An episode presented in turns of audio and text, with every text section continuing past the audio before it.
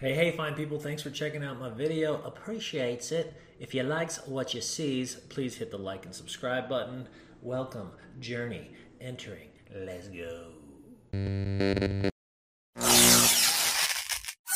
And you can't just think yourself into right in, into success or into happiness like i mean yes there's that's a component of it the mind the body but you got to actually take action the more action you take the more you're going to learn the more you're going to fail but depending on your your mindset you know it's like are you looking at it as i'm a failure or are you looking at it as okay I, that sucked it didn't feel very good but i learned something and Yeah. i'm growing and i'm becoming bigger better faster It's so stronger true. smarter every You know, I I think like a modern day version. I God, I haven't thought about that book in so long, but I totally remember it. And I remember like I was making vision boards, and we even my ex husband and I like he put up in his office in his at his job he put up like a picture of this like craftsman style home this like ridiculous home that like we were like never going to be able to afford you know and and he we'd kind of forgotten about that and our lives went on and we did all this other stuff and he years ago we ended up moving into a house like that and I remember him saying, "Do you remember that I put that on the board?" And I was like, "Oh my god, yes!" I mean, we hadn't even Yeah. forgotten about it. But I re- now, like, there's a you know, I don't know if you're familiar with Gabby Bernstein. You must know her, um, or at least Yes. her stuff. And her and I became friends when I was going through my divorce, which was like a really, really bad, hard time for me.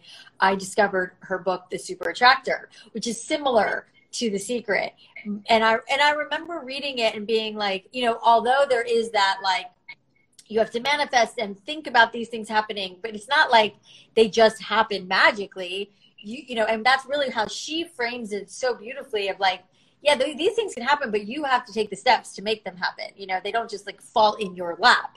It's it is a whole mind body, but there is, you know, to your point, action that you have to take to get there. And it it just really took me out of you know, it wasn't so much business for me. It was more, you know, I was in a depression and I was really down and I was really struggling. And I was like, oh, oh, okay, I need to take control of my life and, and work on getting it better. It's not going to just magically get better because I hope it does. Get moving, build momentum, join the movement.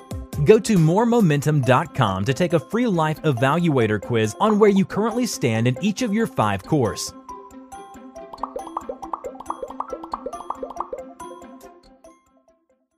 That's it for today's episode of the Five Core Life podcast. If you have not already, please follow and subscribe to the podcast on your favorite listening platform.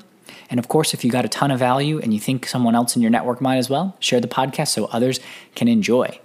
That's it. Now it's time for you to go fire on all cylinders. See you next time.